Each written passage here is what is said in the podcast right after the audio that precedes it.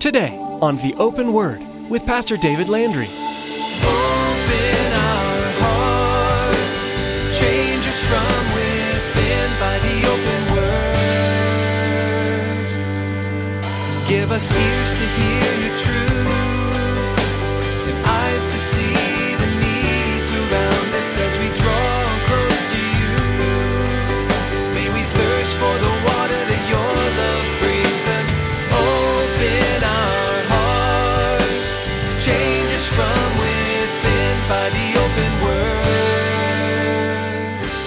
the children of Israel did evil. The judge died. The children of Israel did evil in the sight of the Lord. So the Lord strengthened Eglon, the king of Moab, against Israel because they had done evil in the sight of the Lord. So again, here we see it the sin, the servitude, supplication, the salvation, God's amazing grace. Then that judge dies. They go right back into it again.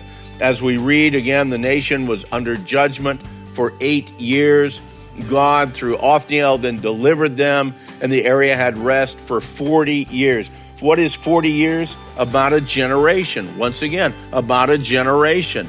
And then they forget the Lord and they move on. In the book of Judges, the Israelites follow a predictable pattern. The elders don't pass down the history of what the Lord has done for them, so they fall into sin.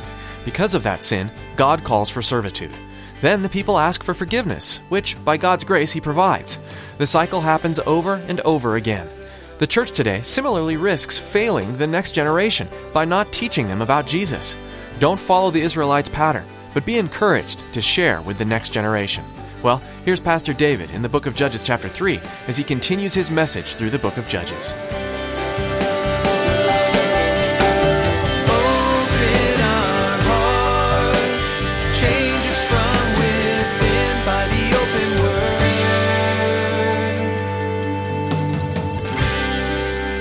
Verse 8 Therefore the anger of the Lord was hot against Israel, and he sold them into the hand of Cushan Rishathaim, king of Mesopotamia. And the children of Israel served Cushan Rishathaim eight years. And when the children of Israel cried out to the Lord, the Lord raised up a deliverer for the children of Israel, who delivered them. Othniel, the son of Kenaz, Caleb's younger brother. And the Spirit of the Lord came upon him, and he judged Israel. He went out to war, and the Lord delivered Cushan Rishathaim, king of Mesopotamia, into his hand, and his hand prevailed over Cushan Rishathaim. And so the land had rest for 40 years. Then Othniel, the son of Kenaz, died. And there it is again. And the children of Israel did evil. The judge died. The children of Israel did evil in the sight of the Lord. So the Lord strengthened Eglon, the king of Moab, against Israel because they had done evil in the sight of the Lord. So again, here we see it the sin, the servitude, supplication, the salvation, God's amazing grace. Then that judge dies. They go right back into it again. As we read again, the nation was under judgment for eight years. God, through Othniel, then delivered them, and the area had rest for 40 years. What is 40 years? About a generation. Once again, about a generation. And then they forget the Lord and they move on. The next judge that we find, still in chapter 3, is Ehud. Now, Ehud was a left handed Benjamite. You might think, well, so what? Well, it actually plays into it pretty good. He delivered the people actually from 18 years of servitude under the oppression of this guy, Eglon, the king of Moab. Now, Eglon, the king of Moab, it says that he was extremely fat man. Ehud goes with a group. They're supposed to bring tribute to Eglon, the king of Moab. And as everybody's leaving, Ehud turns around and says, Hey, listen, I've, I've got a special message for you. And so Eglon thinks he's going to get something, you know, very nice. And so he sends everybody out of the room. And as he goes out of the room, well, look at verse 20 there in chapter 3. Ehud said, I have a message from God for you. And so he arose from his seat. And then Ehud reached with his left hand and took the dagger from his right thigh and thrust it into Eglon's belly. Even the hilt went in after the blade, and the fat closed over the blade, for he did not draw the dagger out from his belly, and his entrails came out. That is always a cool story to tell to junior high boys. Okay, they love that story. Okay, but the fact is, is he, he delivered them at that point in time. Verse twenty-three. Ehud then went out through the porch and shut the doors of the upper room behind him, locked them. When he had gone out, Eglon's servants came to look, and to their surprise, the doors of the upper room were locked. So they said, ah, he's probably attending to his needs in the cool chamber. He's probably going to the restroom. He's taking care of things, you know, in, in the privacy of his own chamber. They waited till they were embarrassed, and still he had not opened the doors of the upper room. Therefore they took the key, they opened the door, and their master, there he was, fallen dead on the floor. But Ehud had escaped while they delayed and passed through the stone images and escaped to Seirah. And it happened when he arrived that he blew the trumpet in the mountains of Ephraim. Children of Israel went down with him from the mountains, and he led them. Then he said to them, Hey, follow me, for the Lord has delivered your enemies, the Moabites, into your hand. So they went down after him. They seized the fords of the Jordan leading to Moab and did not allow anyone to cross over. And at that time, they killed about 10,000 men of Moab, all stout men of valor not a man escaped. So Moab was subdued that day under the hand of Israel, and the land had rest now for 80 years. 80 years. Man, doing great. Problem is, goes back in the old routine again. One single verse, verse 31, tells us of judge number three, Shamgar. Killed 600 men of the Philistines with an ox goad, and he also delivered Israel. And I know that Brad uh, spoke about uh, uh, Shamgar, uh, again, the, the ox goad, the, the stick being used. And whatever we have, God can use if we're willing to surrender it to Him. During the same time, the fourth judge arises. This time it's a woman by the name of Deborah. In chapter 4, we read the area had been under the control or, or, the rule of Jabin, the king of the Canaanites there now for more than 20 years. And Jabin's commander was a guy by the name of Sisera. And Sisera commanded 900 chariots of iron. So, pretty powerful army that he had. Down in verse 4 there of chapter 4. Now, Deborah, the prophetess, the wife of Lapidoth, was judging Israel at that time. She'd sit under the palm tree of Deborah between Ramah and Bethel in the mountains of Ephraim. And the children of Israel came up to her for judgment. Then in verse 6, then she sent and called for Barak. Well, she tells Barak that the Lord has now called him to deliver Israel from Jabin and from Sisera's army. And Barak kind of, you know, responds this way. Look down in verse 8. He says, Yeah, I'll go. If you go with me, then I'll go. But if you don't go with me, I'm not going. So a really brave warrior, this uh, Barak guy. So he's he's ready to go, but he said, "No, I'm not going. If, if you're not going, if you're not going, I'm not. I'm not going to go." And so Deborah tells him in verse nine, "Oh, listen, I'll go with you, but you need to understand, there's not going to be any glory for you in this journey uh, again, for the Lord will sell Sisera into the hand of a woman. And so then Deborah arose and went with Barak to Kadesh. And so they went down, and thanks to the Lord providing this major rainstorm, the chariots of iron, they get all stuck in the mud and the water. And down in verse 15, it says, And the Lord routed Sisera and all of his chariots and all of his army with the edge of the sword before Barak. And Sisera alighted from his chariot and fled away on foot he, uh, Sisera, ran to the tent of this woman by the name of Jael. Uh, she was the wife of Heber the Canaanite, who actually had gotten along with the, the Canaanites okay, because he's a Canaanite, he's not an Israeli. But yet Jael understood, uh, again, uh, uh, what was going on. She invited him in, said, Look, you can hide out here. Let me give you some refreshments. She gave him some warm goat's milk uh, laid him down on the floor, covered him over. He quickly fell asleep. After she, after he fell asleep, she drove a tent peg through his head and into the ground. That's another great one for junior high boys. They understand how that can work. And so again, so uh, Deborah sings this great song in chapter five, which uh, I'm not going to sing for you, uh, but uh, I want to draw your attention to verse uh, 24 part of this song where she sings, Most blessed among women is Jael, the wife of Heber the Canaanite. Blessed is she among women in tents. He asked for water, she gave milk. She brought out cream in a lordly bowl. She stretched her hand to the tent peg, her right hand to the workman's hammer. She pounded Sisera. She pierced his head. She split and struck through his temple. At her feet he sank, he fell, he lay still. At her feet he sank, he fell. Where he sank, there he fell, dead. Okay. And so the land had rest now for another generation, for another 40 years. Uh, chapter 6 begins with pretty much the same old chorus that we've heard before. Chapter 6, verse 1. Then the children of Israel did evil in the sight of the Lord. So the Lord delivered them into the hand of Midian for seven years. And the problem was that the Midianites, uh, down in verse 3, we read, they would come up, also the Amalekites and the people of the east, they'd come up against the people of Israel. They would encamp against them and destroy the produce of the earth as far as Gaza, leave absolutely no substance for Israel, neither sheep nor ox nor donkey, for they would come up with their livestock and their tents, coming in as numerous as locusts. Both they and their camels were without number, and they would enter the land and destroy it. So Israel was greatly impoverished because of the Midianites the children of Israel cried out to the Lord. And you know, just imagine this army of, of, of, camel soldiers coming in, and these camels could run pretty doggone fast. They could run for a long time without getting weary. There's no way you're going to run away from a camel soldier if you're a foot soldier. And they would come in and just totally trash out the land, take everything that they could. They would take Israel's livestock, they would take all of their grain. It's at harvest time. They, they again, strategically planned this to hit there during that time to be able to get as much goods as they possibly could. So now here, the Lord is going to raise up a mighty man of valor, our fifth judge, Gideon. And we first find him hiding out in the wine press. He's hiding from the Midianites. He's hiding in the wine press. Not because he's getting a little afternoon sip. No, he's hiding there because he's threshing the wheat down in the wine press, afraid of the Midianites. So the angel of the Lord comes to him and speaks directly to Gideon. Oh, the Lord is with you, you mighty man of valor.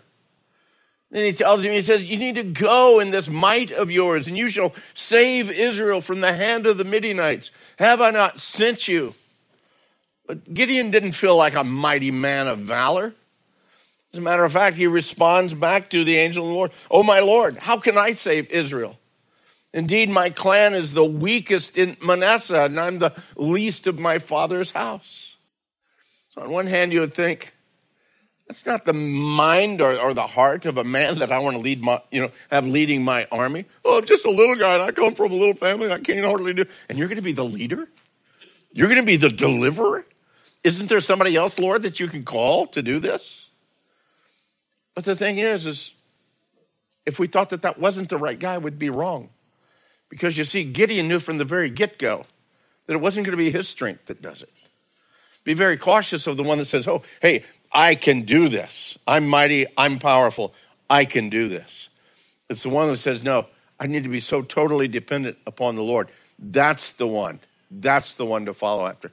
Gideon knew that unless the Lord was his strength, he wouldn't have a single chance against the Midianite and the Amorite armies.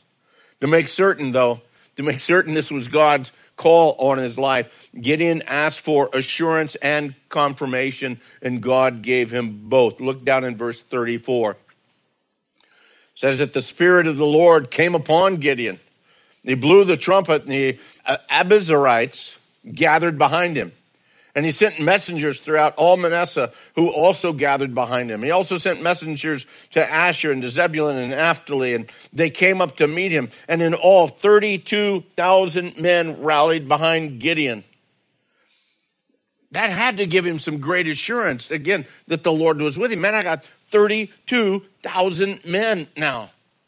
And then he went through the whole dry fleece and wet fleece thing, and that had to be a great confirmation. Yeah, God did exactly what I asked him to do. Twice he did it. But you know what? The Lord had an even better plan. Look in chapter 7, verse 2. The Lord said to Gideon, uh, Gideon, you've got too many people for me to deliver the Midianites into your hand. Lest Israel claim glory for itself, saying, My own hand has saved me. Wait a minute, Lord, I thought you were going to have a better plan. This seems like we're backing up a little bit here. The Lord tells Gideon to let those that are fearful go back home. So, can you imagine? You're the commander of 32,000 warriors, and you say, Okay, if any of you guys are afraid, go on home. And two out of three leave. 22,000 left, he's left with 10,000. Now you think, okay, now this is not very good odds at this point in time because the Midianites, they had 135 5,000. He's down to 10,000. If your math is real good, you realize that's about 13 to 1 odds that you've got going for you right now. Not very good odds. And the Lord agreed that's not very good odds right now. So here's what we're going to do, Gideon. Look down at verse 4. The Lord said to Gideon, The people are still too many. Bring them down to the water. I'm going to test them for you there. Verse 5, he said, So he brought the people down to the water. Verse 7, the Lord said to Gideon, By the 300 men, the 300 that were left, I will save you and I will deliver the Midianites into your hand. Let everybody else go, every man to his own place. And so, with 300 men, clay jars, and torches, they routed the Midianite camp as, as these Midianites were asleep, and all of a sudden the, the blaring of the trumpets, the cracking of the jars, the, the torches up on the hillside scared them to death. They figured that they were totally being surrounded by the Israelites. They started fighting each other, they started killing each other. Gideon then put a call out to the others to come back and to fight as these guys started running through the countryside. And down in verse 25, we read, they captured two princes of the Midianites, Oreb and Zeb. They killed Oreb at the rock of Oreb and Zeb. They killed at the winepress of Zeb. They pursued Midian and brought the heads of Oreb and Zeb to Gideon on the other side of the Jordan. Now, the people at that point in time, they wanted to make Gideon king of Israel but he knew that that was not his calling. He had accomplished what God had called him to do, and there was now peace in the land for 40 years, another generation. But in the midst of this, his own son, his son Abimelech, tries to set himself up in his father's place. And after receiving money from his 70 half brothers, he then turns around and kills them all. But the Lord wasn't going to allow him to reign peaceably. He actually reigns for about three years, trying to be a judge. But throughout that whole time, there's struggles and there's inner battles that are going on. At the end of chapter 9, the Lord allowed an unnamed woman to drop this, uh, what does it say in uh, chapter 9, verse 53? Allowed this woman to drop an upper millstone on Abimelech's head and crushed his skull. And so then he quickly called to the young man, his armor bearer, and said to him, Draw your sword and kill me, lest people will, or lest men say of me, Oh, a woman killed him. So his young man thrust him through and he died. You, you can't make this stuff up, folks. Here's this, this guy that thinks he's a great warrior, and because a woman dropped the stone that cracked his skull, he says, Somebody else kill me. I don't want to die. I don't want people to say that a woman killed. You know what? In about five minutes, it won't matter what people say because you're going to be gone. Well, from there, we have the next judge, judge number six, Tola, the son of the descendant of Toto, or no, actually, Dodo. Uh, and he judged for 23 years. After him, uh, Jair, uh, uh, number seven, who judged for 22 years. Chapter 10, verse 4 tells us that his claim to fame was that he had 30 sons who rode on 30 donkeys, who also had 30 towns. And that's his big claim to fame in all of Scripture. Judge number eight is found in chapter 3. A man by the name of Jephthah the Gileadite, a man, a mighty man of valor, but he was the son of a harlot. Now, because of this, Jephthah was rejected by his family. He was rejected by his tribe until finally they needed a deliverer. See, Jephthah, after he was rejected, he gathered a bunch of worthless men around him, built up a pretty strong, mighty army. And so when they wanted, when they had problems, they went to the guy that they knew was mighty, and they went to the guy that they knew was powerful, the one that they had rejected. They cried out to him. The unfortunate thing was that although Jephthah was used by the Lord to deliver them, he made this vash, this rash vow to the Lord the Spirit of the Lord was upon him. He would have used him anyway, but Jephthah felt he needed to somehow pay God back for this favor of being used. Look at chapter 11, verse 30.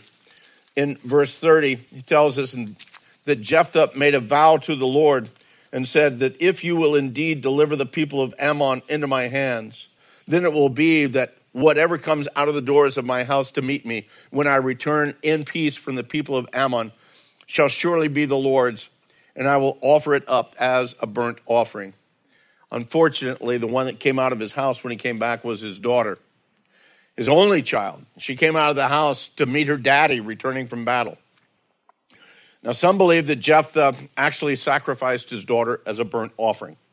Others, they, they read that and they feel that no, his daughter was sacrificed to the Lord to serve the Lord continually, to remain a virgin, to never marry, in order that she could serve the Lord with a whole heart. And they believe that, again, the, the Lord could have very easily stopped him like the Lord stopped Abraham when Abraham was about to sacrifice Isaac. Believe it or not, the wording of the scripture doesn't make it entirely clear exactly what did happen because he said that I, I will sure, whoever comes out or whatever comes out shall surely be the Lord's. And yeah, I will offer it up as a burnt offering. But then there's other wording, and the balance of that chapter gives at least the argument.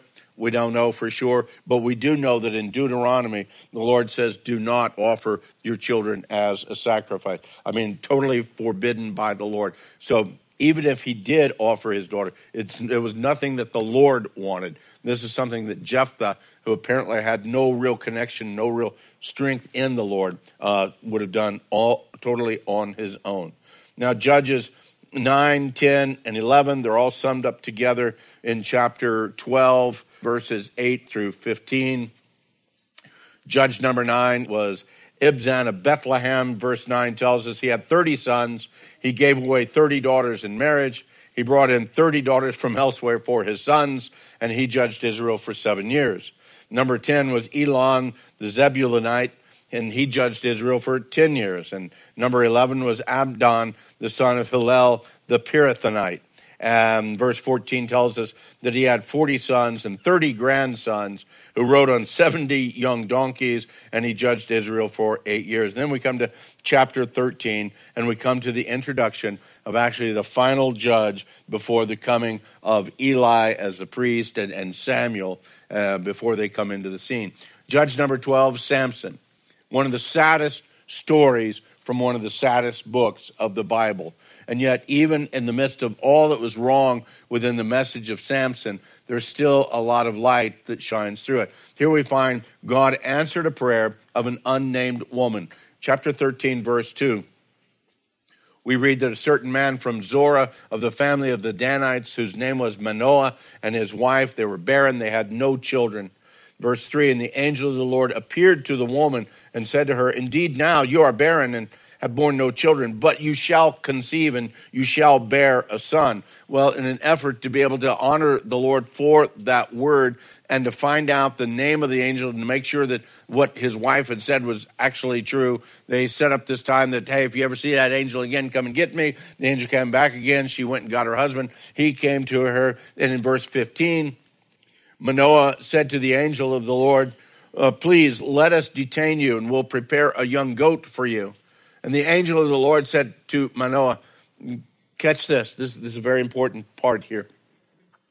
Though you detain me, I will not eat your food.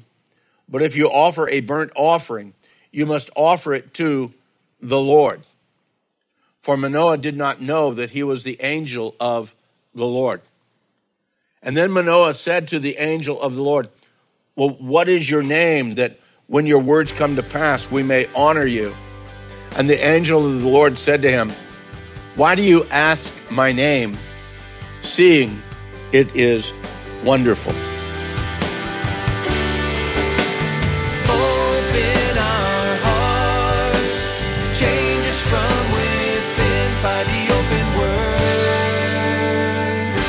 As our time with you today winds down, we'd like to share where you can listen to today's message again.